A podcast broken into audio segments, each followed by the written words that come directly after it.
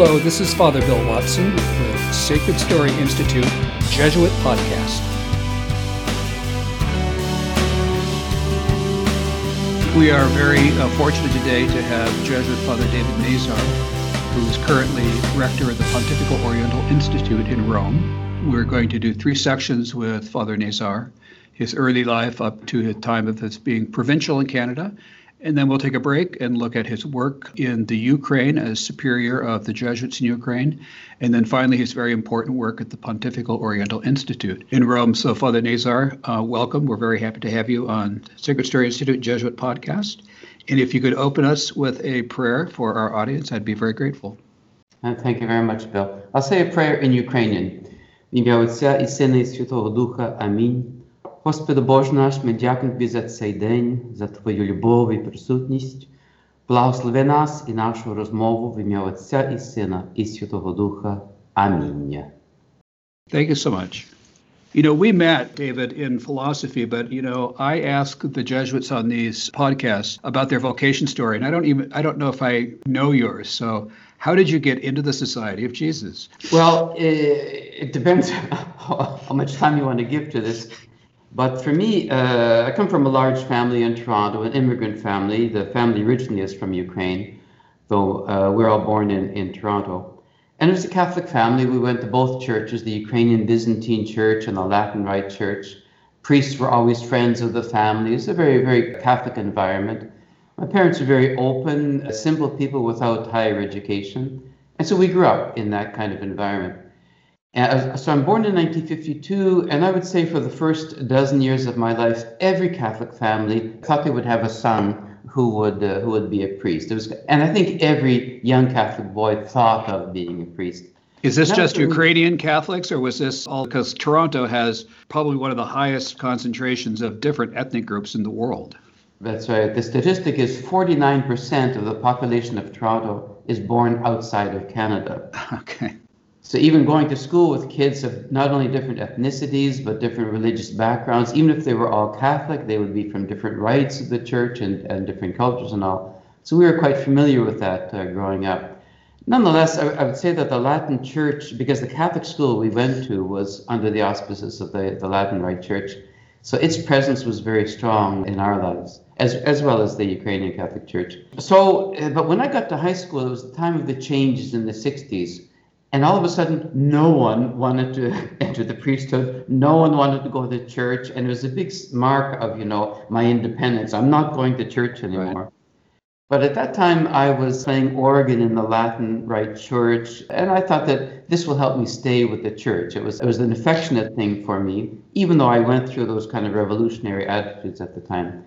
When I went to university, I just thought this priesthood thing was gone. You know, I wasn't too interested in it anymore. But by the end of first university, uh, a friend of mine and I realized that we didn't know exactly what we wanted to do uh, in the future. So we agreed. We had thought that after our degree, we would go to Europe. Where did you Where did you enter university in Toronto? Uni- university of Toronto. Of Toronto, okay. So one night we were up, we were finishing our last papers, and we stayed up till six in the morning just talking, and uh, decided why don't we go to Europe now? Because we don't know what we want to do. Give ourselves some time to think about it. So that's what we did. We worked for about five months to make money. We went to Europe for uh, six months. And one of our high school teachers uh, was traveling to Rome towards the end of our, our trip, and we agreed to meet in Rome. So we were together for an evening, and I think we had a bite to eat or something. This was a very devout, very impressive man, older man. And he, he looked at me at one stage and he said, What are you going to do with the rest of your life? and I had never I had never articulated it so clearly, but I said, Well, I'm going to be a, I'm going to enter the Jesuits. And he said, I knew it. so I went I went uh, looked up Jesuits in the phone book in Toronto. I didn't know any. And the first Jesuit I'd met, it was an extraordinary meeting of a guy who could finish my sentences, is the way I would put it. I would have a thought, and he would take me further than where I had been with that thought and spiritual things and all. And you're 22 at this time? So I'm 20. I'm 20. I'm 20, 20 not okay. quite 21. So he said you should just go, and uh, everything seemed fine. So uh, enter. So I went and entered, and I must say I didn't like it. most of them seemed nuts to me. And uh, uh, has that changed church, at all? it has, in a certain sense. But the church was going through its changes. I entered in 1973. Sure. And everything was going through the changes. So what was was no longer. New things were there that made sense. But I would say a lot of people were still caught in the middle of uh, are we living the past or are we living a future that we can't see? And at a certain point, I said to the novice master, listen, after three or four months here, I don't think this is making any sense. I should leave. And he said to me, I understand that, but I'm just going to say to you, stay and do the 30 day retreat. And if once you do that 30 day retreat, you say you want to go, then go. But at least give yourself the benefit of this, which is the core of Jesuit spirituality. It was a very wise, simple thing that he said, but a wise thing that he said. Let me just tell you this anecdote. So I'm there in the retreat, and you do four hours of prayer a day, and uh, whoever prays four hours a day, you know. But here we are, and uh, where, where, was the novitiate? The novitiate was in Guelph, in which Guelph, is about okay. six, 60 miles from Toronto. So it was a, a big retreat center. It was a 600 acre farm, uh, so it's like lovely nature and everything, and very nice uh, retreat house, and very good directors at the time. Well, I remember for the first four days, you know, sitting there for an hour of prayer and I'm scrunching my face and I'm wrinkling and, and trying to figure out how do I concentrate and, and do this prayer thing. I mean, I knew how to read a book, the Bible, or I knew how to say the rosary or whatever. But to get into this meditation and contemplation was difficult. And it was on the fourth day, uh, I was supposed to see my spiritual director. And I, after a morning's prayer, which was, again, just frustrating, I didn't feel anything during it. I just went out for a little, uh, a little walk and there on the retreat property was the stat- statue of Mary. And her hands are open in the gesture that wasn't giving and that wasn't receiving. It was it was kind of right in the middle. And what came to mind was a girl that I was very close to that I had dated for about two years before entering. And she was just a world of love. I was much more analytical. And she was just this world of affection and love. And I had this image of how I would corner her in an argument and uh, and think I was winning, and then she would hug me or she would kiss me, and it just all my arguments fell apart. You know, just well, that image came so strong for me while I was just by this statue. Then the image, her image goes, and there's Jesus saying, "I'm the one who's hugging you."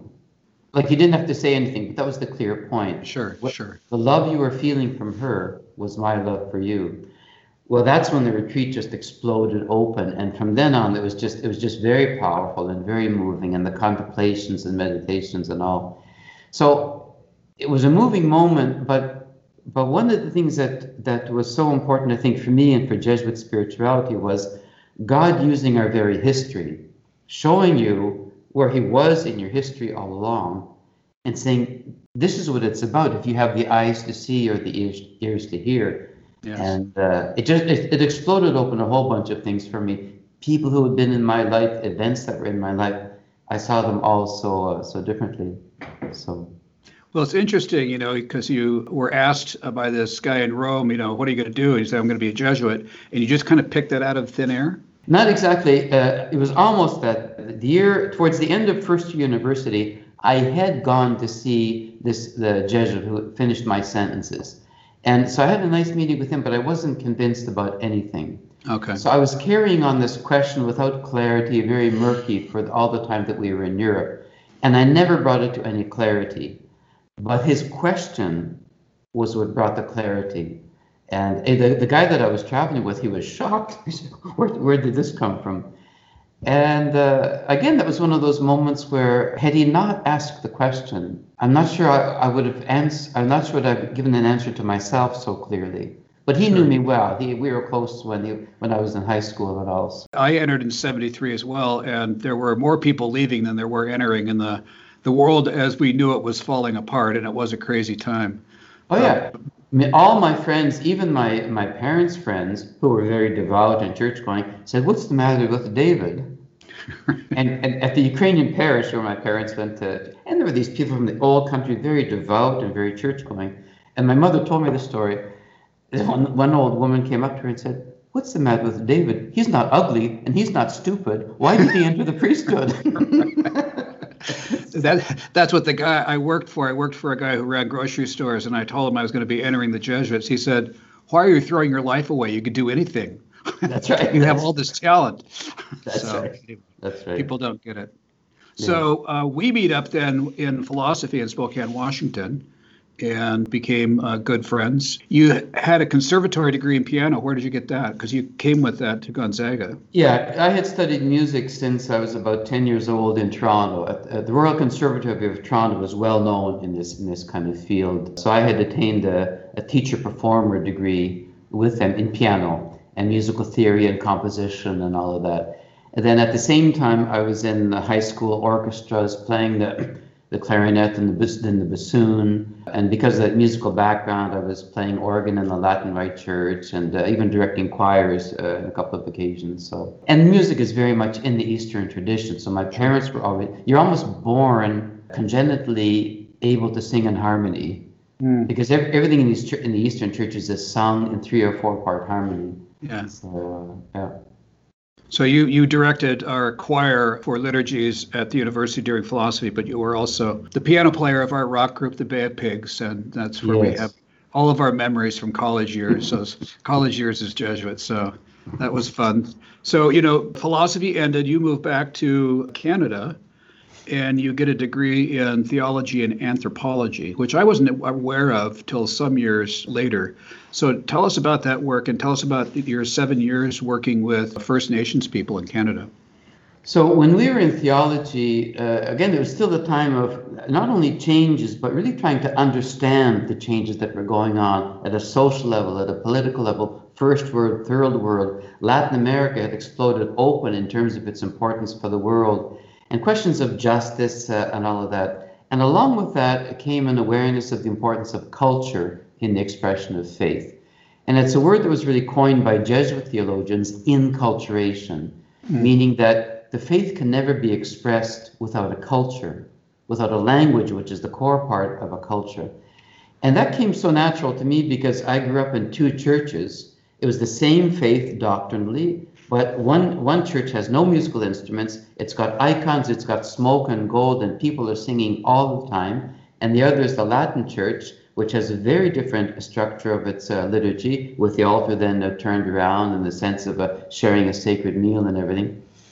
Uh, so for me, it was very easy to understand the idea of different cultures are going to express the same faith differently.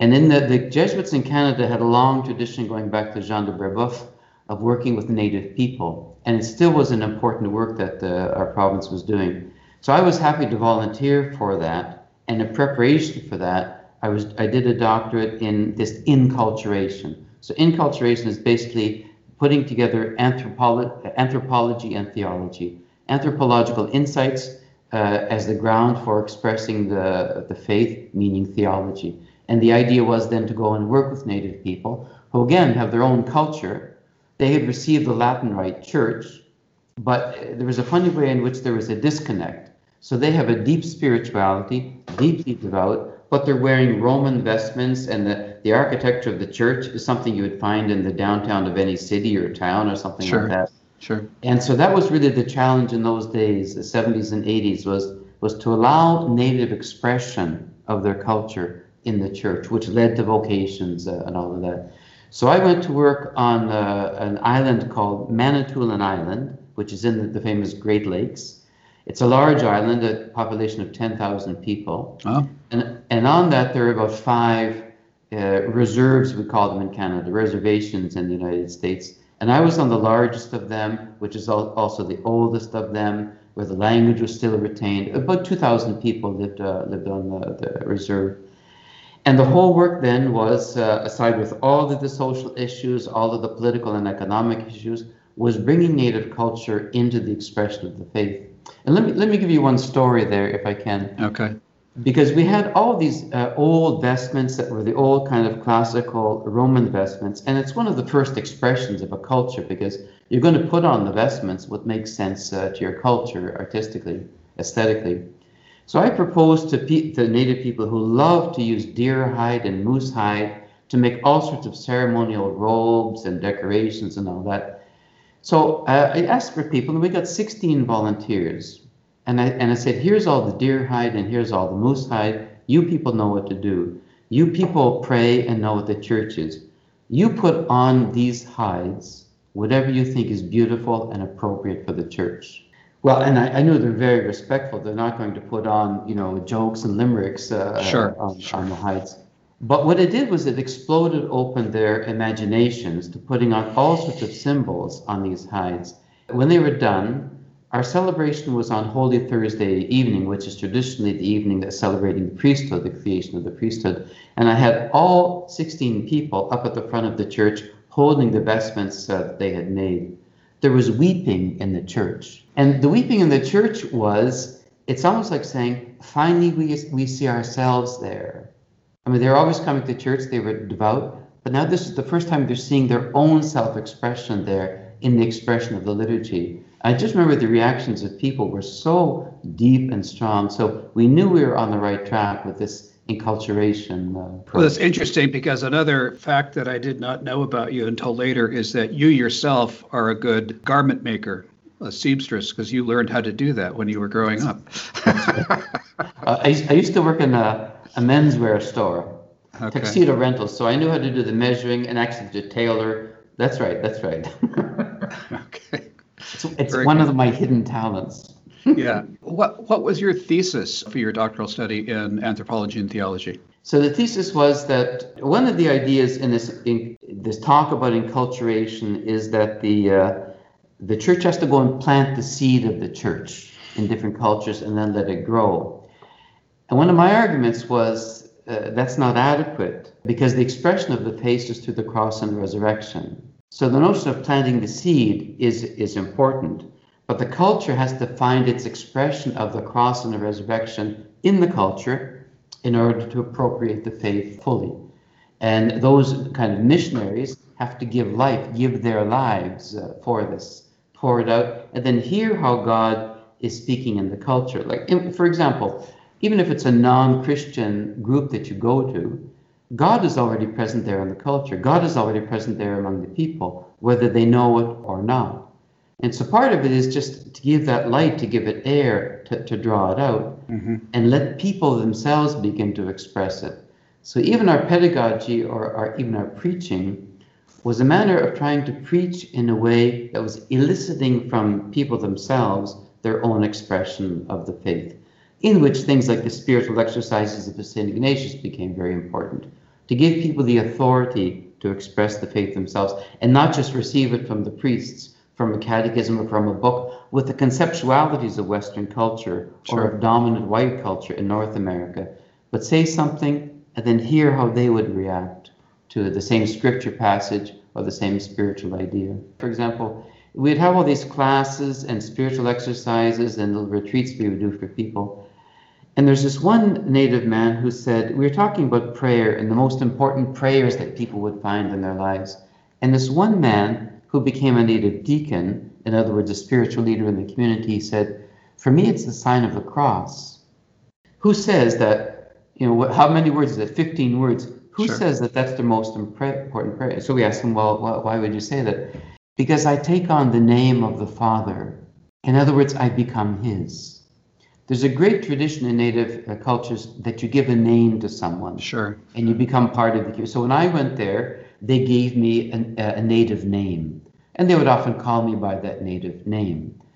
So when God's, when we say this thing in the name of the Father, God is giving us His name. He's calling us by name. I live in the name of the Father.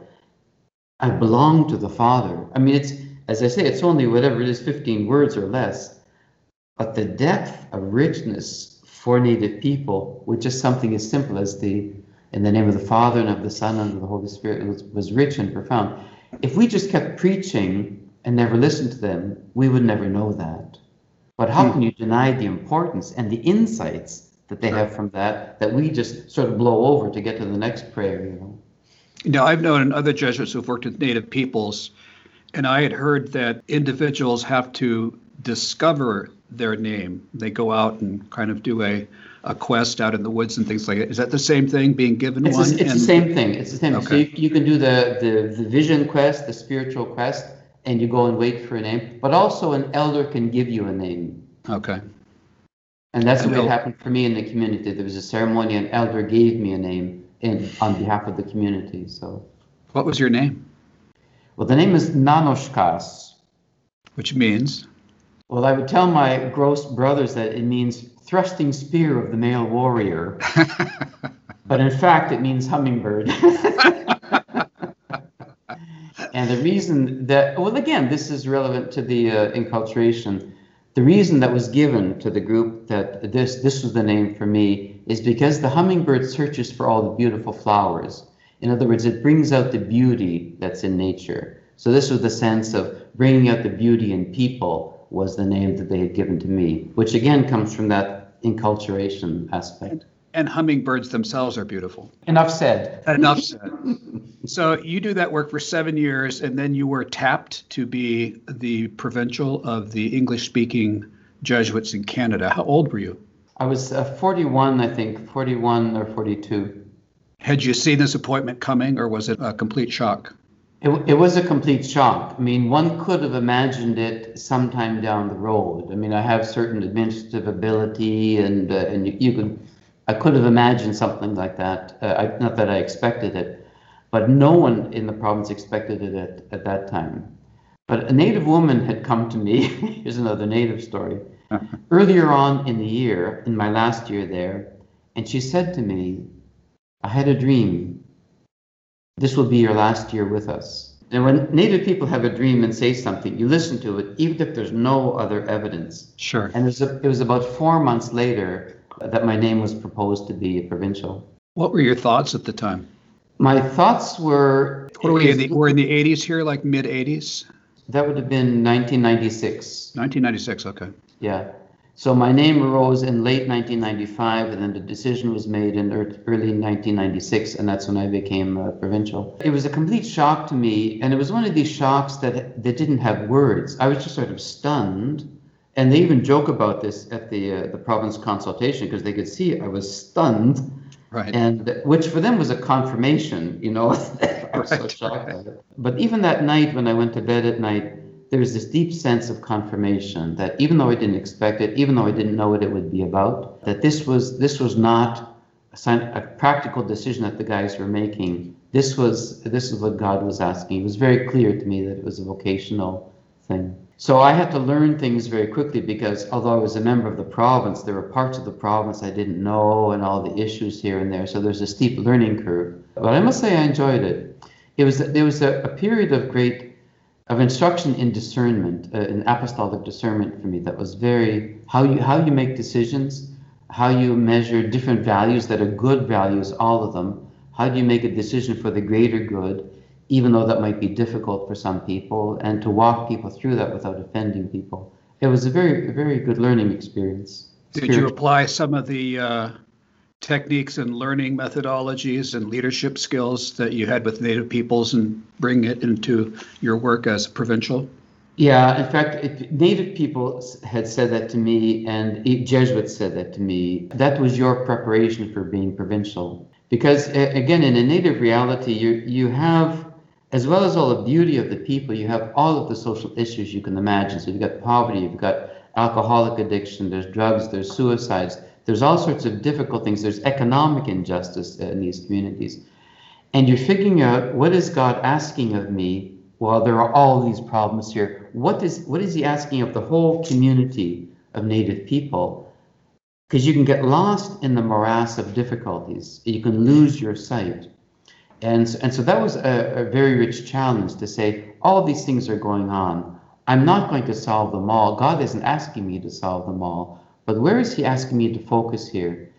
And that, that was really quite a fine instruction in walking along with the people and people who could see it too. So the things that we were able to do in the Native community were very significant, and a number of them were first time things. And it was all because of that kind of discerned focus on what is God asking of us in this complicated situation.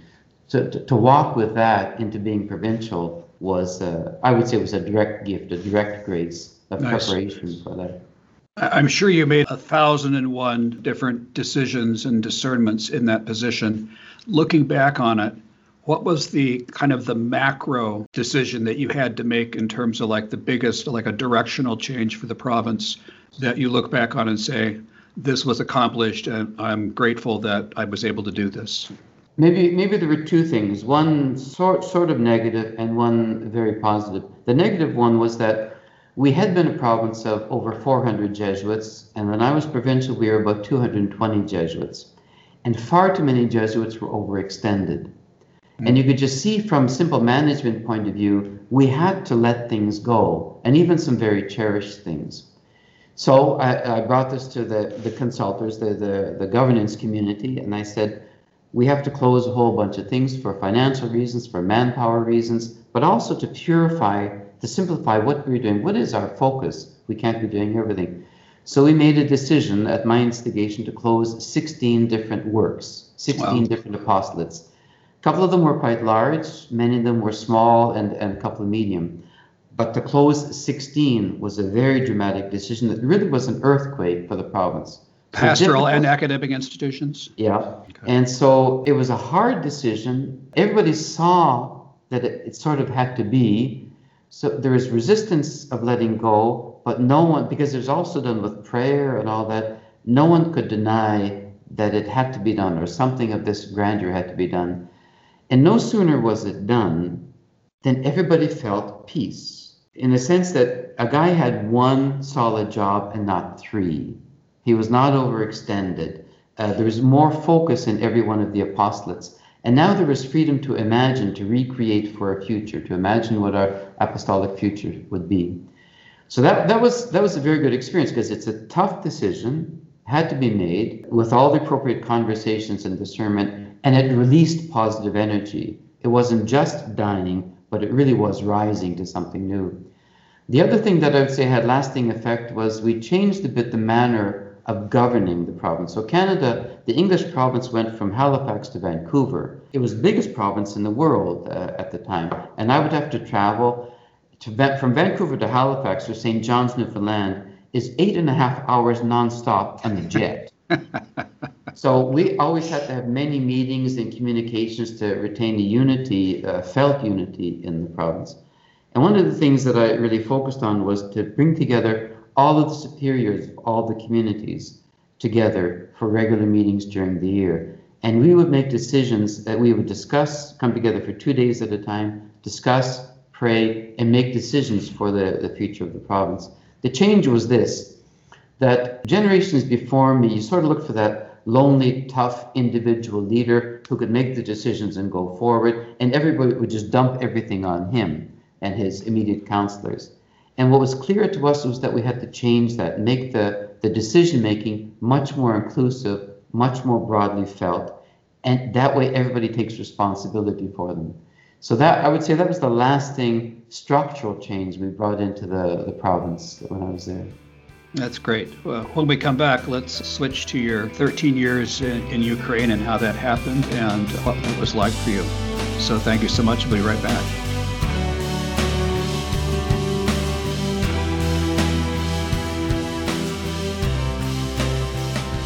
We're back with Father David Nazar of the Society of Jesus, longtime friend. And we just finished stories of his life in the society, education, working with First Nations people in Canada, and his role as provincial of the English speaking Jesuits in Canada. So, Father Nazar, you finish your provincial post on the traditional day of St. Ignatius Day, July 31st. The year was 2002. 2002. And had you been tapped on the shoulder before leaving office for a new position after you you would leave the provincial office?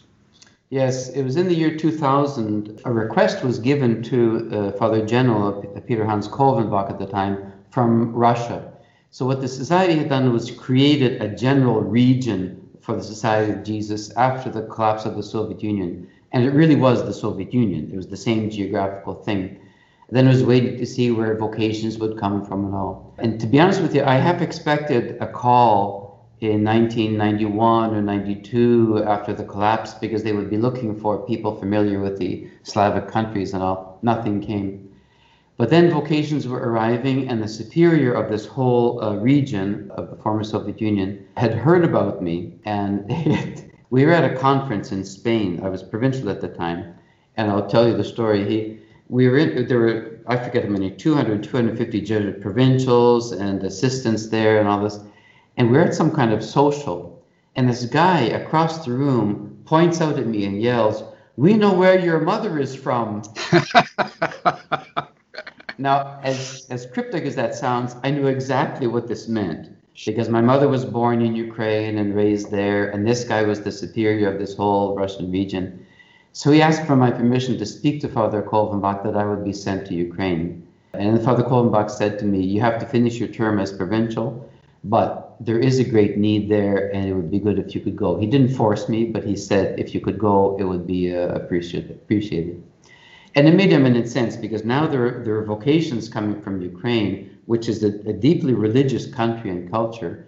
The vocations were coming in significant number to all of the religious orders, and they needed someone who could handle the language, the Eastern, the Byzantine Rite, and the Latin Rite, and the whole governance structure and all that. So, as I always say on paper, I look beautiful for a job like that because I had all the qualifications. Just like a hummingbird, just like a hummingbird. Just like a hummingbird, yes. so this was uh, simmering on the back burner for the last two years of your six-year provincial post then. That's had right. you in that year that you took off to travel in Europe, did you go to Ukraine, your home country from your where your parents were? No, born? but when I actually when I was in theology, I went. To, it was still the Soviet Union, 1982. I went to take a, a month's uh, worth of study of the language so I went to Kiev and to Lviv, where my mother is from, and I spent a month studying Ukrainian with about six other people. Uh, because because I was expecting ordination and to be able to be of service if needed in the Ukrainian church in Canada. So uh, yeah, so this was my second time in Ukraine. So you had you had grown up speaking Ukrainian, but you needed a refresher course in terms of kind of getting back fully into the uh, language? Yeah, for sure. Because we uh, we were raised in Ukrainian until we started school. Okay. So in other words, my vocabulary was limited to the kitchen and to the bathroom. okay, very good. So I, I couldn't have carried on a conversation about you know what's on the street or what's happening in politics or anything like that. Okay. So I had the basics of the language. I had the liturgical language, but I did have to build up a lot of vocabulary and facility in the language. Describe what Ukraine was like the year that you got there in terms political, the post-Soviet era. What what did you discover? What was the most kind of difficult or shocking or remarkable thing that you experienced when you got there? Two things. One was the poverty, and the other was the psycho-spiritual health of the people. Imagine this: that we're flying into Lviv. Lviv was, was a city of one million, and before this, you have to realize that these countries were not receiving many tourists. Refugees weren't running into these countries. Mm-hmm. And so they were not built for receiving people or for hospitality. So the plane, as it's, as it's coming down, is flying over really small and not well kept fields, all sorts of buildings and garages and sheds. I mean, it, there was really the impression of a, a real poverty. The plane lands in the middle of a kind of a tarmac and coming to the plane is like a World War II vintage truck. And attached to the back of the truck is an open cattle car. That was our transit bus from wow. the plane to the terminal. And it just, it just, it said everything. It just it said everything you needed to know. And then you would see that the streets with potholes, you could see that the, uh, during the Soviet period, they had not improved anything. They didn't paint buildings, uh, Soviet monuments, yes, but in, in terms of just normal infrastructure, it wasn't there. And of course, nobody had a car. In fact, if you had a television, you'd be under suspicion by the police because how could you possibly afford a television? But the other thing to me was very striking, which was the psychological health of the people. Because I went there expecting a people angry, with repressed emotions, with fears, with hatreds of neighboring countries, especially of Russians, also, there was a Polish Ukrainian history. I expected tons and tons of this repressed feelings and uh, right, psychological right. issues and, and acting them out in terms of whether sexually or with alcohol or with whatever or violence. Right. And I found an extraordinarily healthy people, an extraordinarily healthy people. Now, this is especially in, in Western Ukraine. And clearly, one of the reasons for it was that the church was very active in the underground in all of this period. The church in uh, contradistinction with, say, Poland or Slovakia, where the church could still live, but always at war with the government, the Catholic Church was forbidden in Ukraine, the, the bigger one, the Byzantine Church. So there was no contest with the government, but it was underground because everyone was quite devout. So there, there were uh, seminary formation, there were ordinations, there were all sorts of things. Grandmothers taught their grandchildren how to pray. People prayed in their homes with regularity. Everybody was baptized. Everybody got First Communion, and everybody had the sacraments when they were dying. And for the most part, the authorities knew but turned a blind eye to the thing. But I'm sure that this, this was the reason why the people retained a healthy sense of who they were they knew that they were living under a repressive and unjust regime, and they knew equally well that this regime would die, that they didn't need to internalize its violence. One day it would be gone and they would rise again. And that, that, that spirit was very, very strong uh, among the people, such that there was no difficulty speaking with them about anything when I got there. I must say that that, that impressed me uh, so much. Also, their creativity, they were quite willing to take risks travel to other countries to work, to send money back home. The government was clouded by communist corruption. And so the people made the, the greatest economic difference for the country by going to Portugal, by going to uh, different countries within the European Union to work for six months because they needed construction workers, to go to Italy and to Spain because elders needed people to care for them in their homes. And the money that they would make would be a pittance in those countries, when I went to Ukraine, the average monthly salary was $100. Wow, amazing. So if they could send back the equivalent of $100 or $200 a month from wherever they were working, this was, this was a gold mine for the families. So the people then started buying cars, started buying goods, and they're the ones who really transformed the economy of Ukraine. And I say that because you could just see this positive energy in the people, that they did not collapse into depression, saying, oh, we can't change anything. That spirit was there and remained strong among the people. And for your work as a Jesuit superior of the Jesuits in Ukraine, how many Jesuits were there in Ukraine when you got started and at the end of your time of 13 years? So I, I, think the difference was when I got there, there were maybe about eight, and when I left there, there were 16. So we, the Jesuits, have a very high reputation in, even a complicated reputation in Ukraine at the time so I think a lot of young men would have been intimidated to enter the Jesuits. And I would say this worked to our favor because we got very good young men who had the courage of their convictions, who were willing to risk something, and who had real talents. And so what we were able to do with a small number, for example, virtually all of the retreats in the country, 48 day retreats a year, the Jesuits were giving them. So, so the, the, the, and the, the publications that we did and the books that we, tra- spiritual works that we translated, Teresa of Avila, John of the Cross, Ignatius' biography, all of these we were translating regularly year by year into, into Ukrainian. So we had, we had a great effect. We opened a house for refugees because now refugees were trying to get to the European Union through Ukraine and all, and many of them would be, would be caught. So we were even helping the government develop uh, refugee policies because of the Jesuit Refugee Service which we initiated there. So it was an exciting time. You're watching a country grow from a time of great repression, all this creative energy ready to explode as soon as the pressure was uh, was released, and then all sorts of things happening. And the church only became more and more important year by year for people. Very high attendance at church in the country in a very authentic way uh, that, that God walks with me in my everyday life it's interesting. In, in, times of kind of repression and persecution, faith is stronger. I did a portion of my Jesuit formation in Northern Ireland where the troubles were still very much present, and the people's faith was very strong. You know, it was it's, it, you hang on to that during times of difficulty. It becomes much more important. Did you have at the time, David, when you were in Ukraine, did you have dealings with the uh, the Russian Orthodox, and did you have to do any ecumenical work between uh, the Byzantine Rite Catholics and the Russian Orthodox? Not the Russian Orthodox. The, the, the Russian Orthodox are in a very difficult situation in Ukraine. There were three Orthodox churches in Ukraine two Ukrainian Orthodox churches and the Russian Orthodox Church. We had intimate collaborations with the two Ukrainian Orthodox churches. There was no issue at all. I was even a, a spiritual director for one of the Orthodox bishops. All of that worked very commonly and very smoothly. The Russian Orthodox Church was complicated because it was the only church juridically allowed to operate in the Soviet times, but it was very controlled. So if people wanted to go to church, whether they were Russian or they could speak Russian or not, that was the kind of the only church that was available to uh, to go to. So many would go there, and then it was the only. It might have been the only church in the village. So after the fall of the Soviet Union, people would be going there who weren't attached to the Russian Orthodox Church, but it was the only church available. So as the national identity was growing, as the church was growing, the Russian Orthodox Church from Moscow, in coordination with Putin, the church was being used as a, a weapon to a certain extent to repress the other churches. The Russian Orthodox Church still says today that the Ukrainian Orthodox churches are illegitimate. The only legitimate Orthodox Church in Ukraine is the Russian Orthodox Church.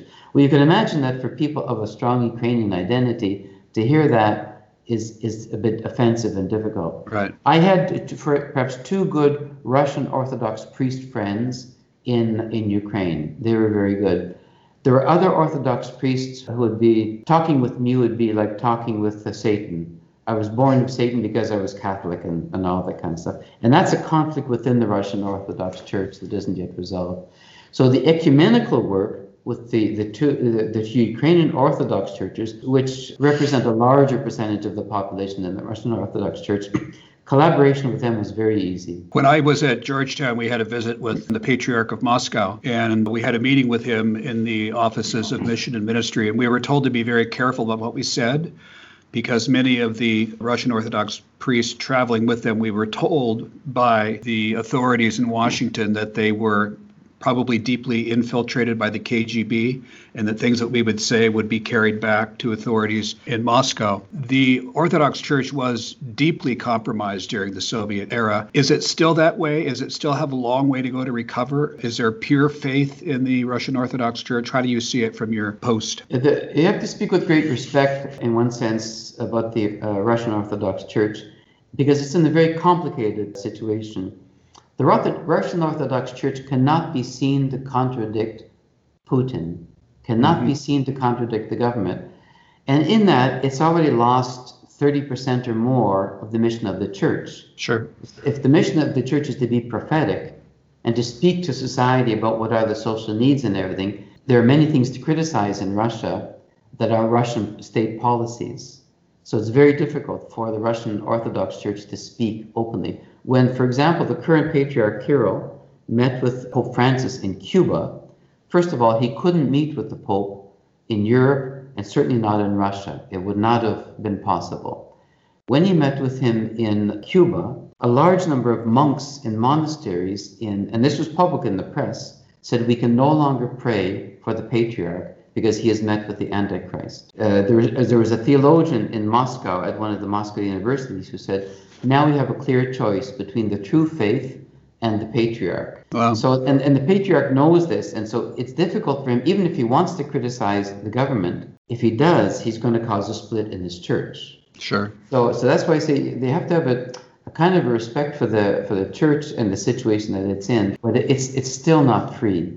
This is kind of a sidebar, but your comment about splitting the church remind me of the situation currently in Germany with the German hierarchy and their kind of mm. own synodal way. What do you think is going to happen there? I, I don't know, and I won't, I won't pretend. We, we would hear stories on it, but really my field uh, now is with the is the Eastern churches. So. Okay. So before we leave this section on your work in Ukraine, looking back, what is the thing that you are most consoled by in the work that you did there? Well, one was to assist in the redemption of the image of the Jesuits. Now, this might sound like a funny thing, but Ignatius has this expression that Jesuits should go to work where cockle has been sown.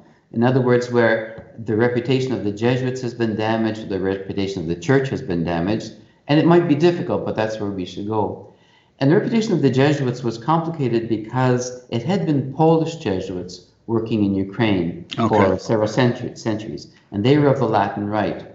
And there were tensions at times of saying that, well, you Byzantine people, you should all just be rebaptized and enter the Latin rite. And, uh, and there wasn't a clear understanding of what these, these rites were. At the same time, the Jesuits were highly respected for their spiritual depth and for their intellectual acumen. So, so it had this kind of complicated image. So I go there with a Ukrainian name, a Ukrainian background. I'm Byzantine Rite, born and, and raised and all. And already that was a shock for people that a Jesuit could be Byzantine Rite. And then almost all of the guys that entered us were of the Byzantine Rite. Now, this is very rich because we went and all of our work was spiritual work, was pastoral work, was university work. Uh, we were with people all the time. And slowly people saw the Jesuits are ours. The Jesuits aren't foreigners or from another church. The Jesuits belong here. So that, that has great apostolic importance because it just opened so many doors for us, even the work with, uh, with refugees. The other thing I would say that, that was very important was the, the spiritual work. It was the work of the spiritual exercises. As I mentioned, that when I got there, I was the only one, or there were two of us who were giving the spiritual exercises. I would give about eight or ten eight day retreats a year, and there'd be 20 people on each of these eight day retreats, and I would be having individual conversations with all of them. It was really too much, but there was no other option. And then slowly, as the other Jesuits were coming out of formation, they were doing this retreat work. And then lay people, and uh, there, we had one, one of the guys after me, he had a, an eight day Ignatian spiritual exercises for pregnant moms. Wow, amazing, great. And the place was full, and the place great. was full. So Wonderful. the youth, the youth come out, uh, all sorts of categories of lay people, priests and sisters. I gave the exercises to 15 bishops uh, at one stage. So there's a real spiritual thirst and one real answer for that spiritual thirst was the spiritual exercises of Ignatius. So as I say, now the Jesuits that are there, they give about 40 retreats a year, eight-day retreats. That's wonderful. Great, yeah. great work, great work of Ignatius. There is nothing more powerful than the ex- exercises well delivered and well received. When we come back, we're going to end with your work in Rome at the Pontifical Oriental Institute. So we're going to take a short break right now.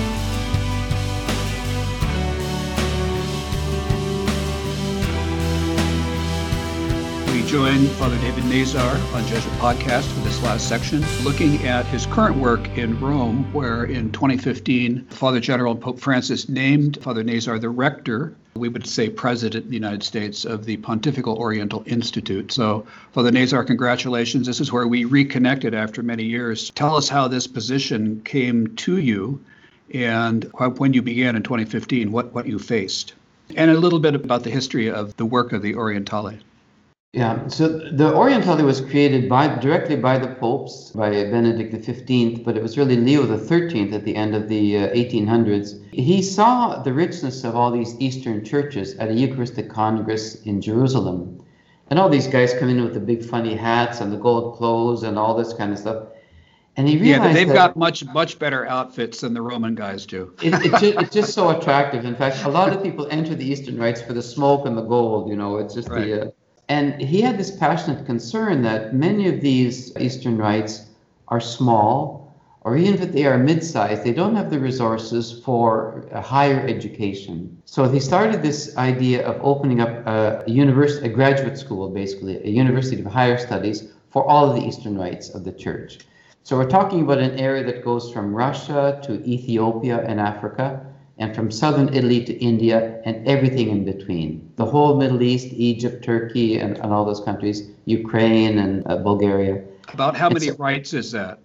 David? So there's 24. 24. There's, there's 24 in the Catholic Communion. Each of those Catholic ones would have a corresponding Orthodox one, and there are other Orthodox places. Okay. So this place was established. This is very interesting. It was established as an ecumenical institution when the word ecumenism was not used. Interesting. It, it was established for Orthodox and Catholics to come and study their own resources and to make those resources available to the West. So that, that was the inspiration. And it was doing foundational work for its first hundred years, finding the original manuscripts, studying the liturgies, the original languages. There are many liturgies that disappeared in the first few centuries. Other liturgies grew out of them. It was finding those manuscripts, analyzing them, studying them for their theology, uh, language, and all. Also developing church disciplines like canon law. Uh, a lot of these churches operated by traditions, which included norms, but what, mm-hmm. uh, what was it? What was a tradition, and what was really normative? So th- this institution here put together the code of canon law for all of the Eastern churches. So there are major works that, that uh, were done here. The liturgy, a famous one of John Chrysostom, the main study of that liturgy was done here, and, and so on and so forth. Many, many uh, manuscripts we have here available. So the first hundred years was really doing all this original research, making these riches available. In fact, I could say to you this that the popularity of icons that you now see in the West, you go to so many monasteries or chapels in the United States and you see there's an icon, that became popular after Vatican II. One of the reasons was because our people had prepared documents for Vatican II, and Vatican II was the, the first Vatican Council that really published a decree on the importance of the Eastern churches. And from then, even the whole notion of lay deacons in the church, when the West was thinking of doing that, they had to go to the East and say, What's a deacon? Uh, what are the documents? Because the deacons were retained in the Eastern churches. So it was the richness of the Eastern churches that were able to give guidance for the formation of the lay diaconate, of the Western church. So this had gone, this work had gone on very well, academic work, Orthodox and Catholic, mostly Catholic uh, Orthodox and Catholic uh, studying here. And then in 2015, there were some crises of management here. There, there was a great revolt against the president of the university, not through his fault, but there had been growing di- uh, divisions among the faculty. And there hadn't been someone in administration or in spiritual governments who could sort of bring the guys together and say, listen, we got some issues here, we have to work them through. It festered and festered and festered until it exploded, and the Father General uh, intervened, asked for the dismissal, the resignation of all the office holders in the Orientale, and then had to establish a new administration for the place. And of course, everyone was in agreement because the place had just sort of blown up sure. and everything. But notwithstanding the fact that it was still doing very good academic work, but at the human level, it was a difficult place to live in. That's right. So again, the Father General at that time, or his assistant, said to me, "Listen, uh, I was in Ukraine at the time. He said, "Listen, there is this problem there. Would you like to go there and be the rector?" And I think it surprised him when I said to him, "Well, sure, if you want, I'll go." I think he thought that he was going to have to argue with me and convince me to But I think the thing for me was that after 13 years in Ukraine, I would be happy to stay there for the rest of my life. But I knew that I had done the job that I was asked sure. to do Sure. And it's always good when you can leave and, and leave it to the others to share that responsibility with them. So it seemed to me to come at an appropriate time. So then the, the suggestion is made to the Vatican and uh, and the appointment by the Pope to uh, to take the position.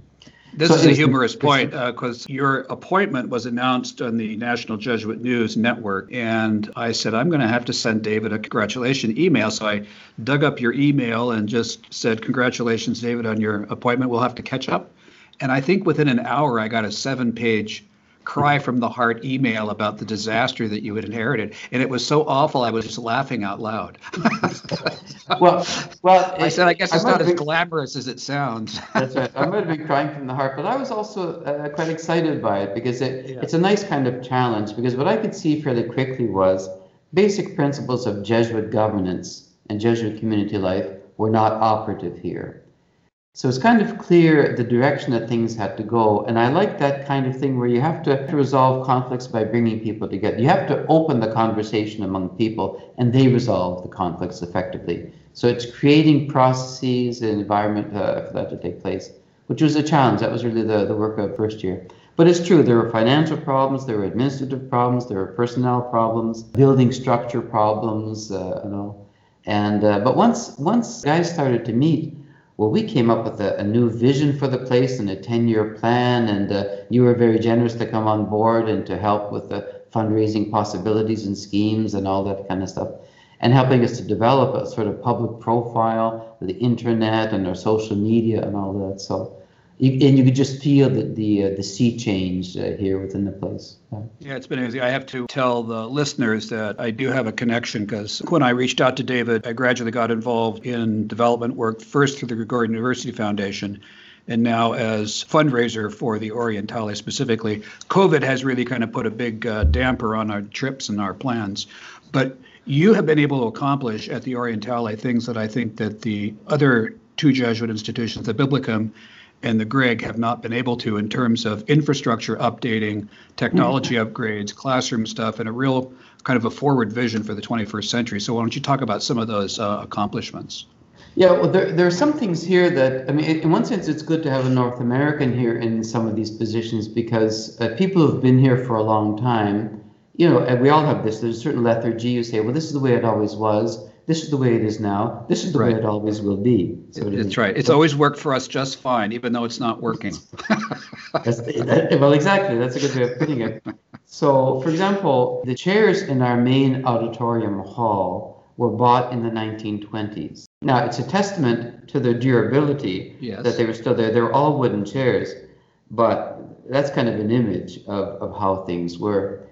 So, in, we were able to put together some, find some money together, and uh, again, generous uh, bene- benefactors. And we had written this plan, all of us together here, of what we wanted to see over the next 10 years. So it wasn't as though I came up with a bunch of ideas and I have a bunch of rich friends. No, you knew that, that God was speaking through this because everybody said the same thing. These are the things we have to work on and move forward. And my experience always is that when the voice of the people is somehow the voice of God, I mean, it, there can be sins and errors and all that kind of stuff, but when in prayer, in open and honest conversation, people come together and we're looking to fulfill the mission of God here, and we come up with a very practical plan for 10 years. Well, if God is inspiring these people to do this, He's going to come up with the, the means to, to get the stuff Sure. done. And I think that was the thing that surprised an awful lot of people. So some of the things that that would, that would surprise our non-Roman audience is that there was no air conditioning in the building. Now you imagine sitting in the library through all the summer months, and warm weather can start here even at the end of March. So let's say from April until October, you you would be sweating in the library on your manuscripts as you're doing your research and study. It As the, as the books are moldering on the shelves too. Right. So we redid the, the main conference hall, which is part of the library, and we even, to a certain extent, were inspired by the aesthetics of the Georgetown Library. I think it's called Riggs Library. The something Riggs like that. Library, right? Yeah. And so we used a bit of that aesthetic in the place. Well, it just transformed everybody's imagination that, that you can actually change something in these, that you can actually make these places beautiful, that you can actually put in high quality lighting, air conditioning, and comfortable seats. Can this be done? The room had good bones, but it was really a dump. That's that's right. That's right. Well, again, that just that just broke open a bunch of naive resistances that you say, well, we can't do this because it's never been done. And when people saw it being done, then all of the other things that we wanted to do on this 10-year plan became much more realizable. So we were the first place to put in a high-end technology in all of the classrooms in the place. So we basically used Google, but with major television screens, with cameras and microphones, wiring all of the classrooms together. I think we are the only place, maybe by now there's been some change after COVID, but I think we're probably still the only place that has all of our classrooms wired for that. We've put And there, there are quite a few institutions in Rome that are managed or under the auspices of the church, and you probably are the most up to date technologically. That, that would be fair. There's 22 of these uh, academic institutions, and we would be the most advanced technologically. That would be true. We even studied things like what, and these these are great studies and interesting studies, but uh, but but they're out there. What are the colors that help you study? What is the light intensity? How many lumens per square meter do you have to have for high quality study? How does the quality of air affect the quality of students? And the studies are very clear. And the studies in Europe say the very same thing as the studies in the United States and in Canada. So it was kind of a slam dunk to say, oh, the other one is acoustics. What's the, the level of acoustics that impedes learning uh, and that you should have for high quality learning? So uh, some of these things are not expensive, some of them are a bit more expensive. Sure. And we started bit by bit putting them in. And I, I use this story because I have never experienced this myself or heard anybody say this. But after we did these changes and we adjusted the acoustics and we adjusted the lighting and the colors of the classrooms, students were saying, you know, my favorite classroom is that one. And professor, oh, oh, my favorite classroom is that one. Well, I don't ever remember saying my favorite classroom anywhere, you know, in That's any right. of the universities I've been to. But you could sense that color, lighting, and acoustics made a really qualitative difference to your presence, Right. uh, to your attention uh, in the classrooms. It affects you thing that- psychologically, intellectually. It has a kind of a holistic impact on you. Exactly. And the, what the COVID situation inspired us to do was to collaborate with a very generous company in New York, Delos. They were offering to help us in whatever ways that they could. One of the founders, he's in fact Palestinian, and he didn't know that there was a university that just studied Eastern things uh, here. So he was quite impressed by it. We had a good friendship that we developed. And then he said, Tell us how we can help you. So COVID comes along, and what we wanted to do was to guarantee the air quality in the building. So we were able to put together money for air conditioning, and they provided uh, air purifiers for the building. So now in all of the classrooms, we have air conditioning, not just air cooling, but air conditioning, air exchange, and filters that take up 99.97% of bacteria, virus, dust, odors uh, out of the classroom. Pollens, right? Pollens, all that. And so, yeah, this, and again, it's one of those things where it's a small thing, but a significant enough thing that you're, the, you know that the air is clear. It gives you psychological security. I'm not going to uh, get COVID in these classrooms. But then also you feel a strange, yeah, I, this is nice to be here. This is, I'm not tired after an hour of a, a class or a meeting as I would have in some of these rooms. And there's not no sense of the air getting stale and, and all the, it has had a real uh, positive effect on the, nice. on the environment. Yeah. And uh, the ecumenical work continues. You have uh, several fairly prominent Russian Orthodox graduates of the Orientale, don't you? So, and uh, even more uh, Armenian Orthodox and uh, Maronites from Lebanon. We have excellent now, a, a, great increase in lay students. So, for example, we have a, a woman from uh, Baghdad. She was born in 1981 and has already lived through four wars. So, the Iran Iraq wow. War and the, the other wars that the United States is very well aware of. She is full of life and full of joy, and she's very intelligent.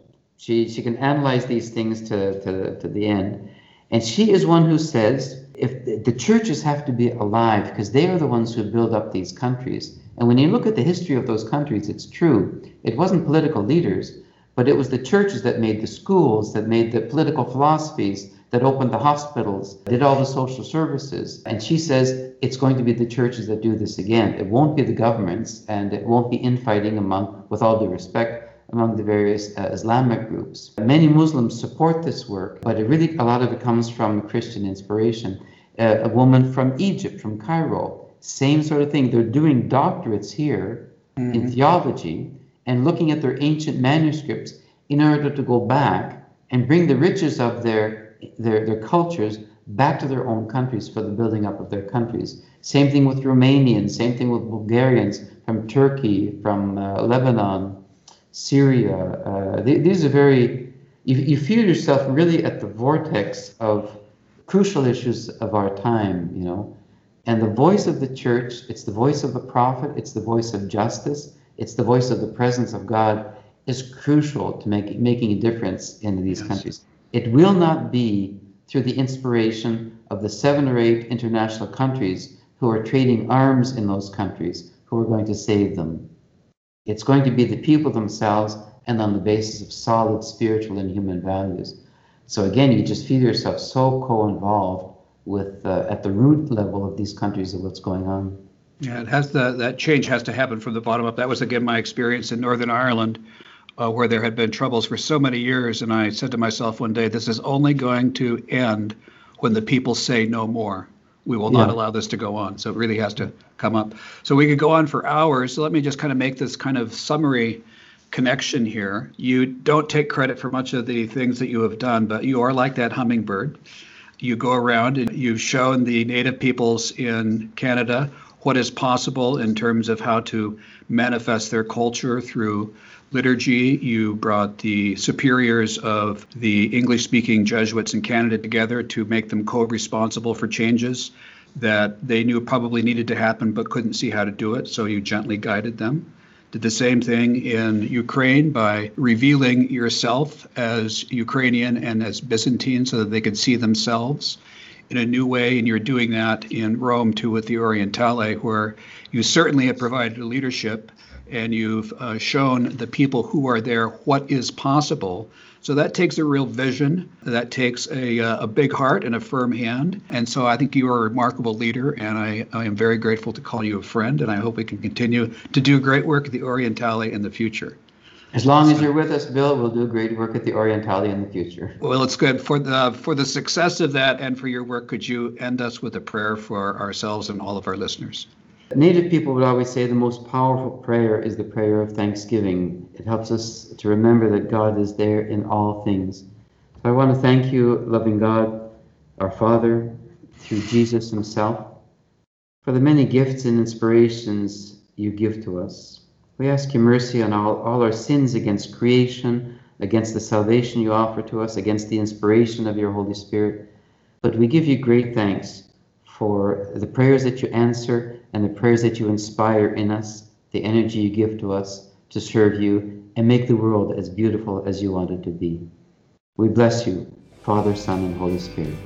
Amen. Thank you, Father David. Great being with you, and I'll hope to see you in Rome in not too distant future. I can hardly wait. Take okay. care.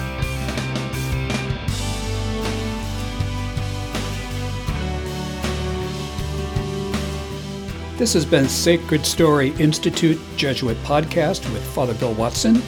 If you liked our program, please subscribe to our podcast channel. And may God bless you.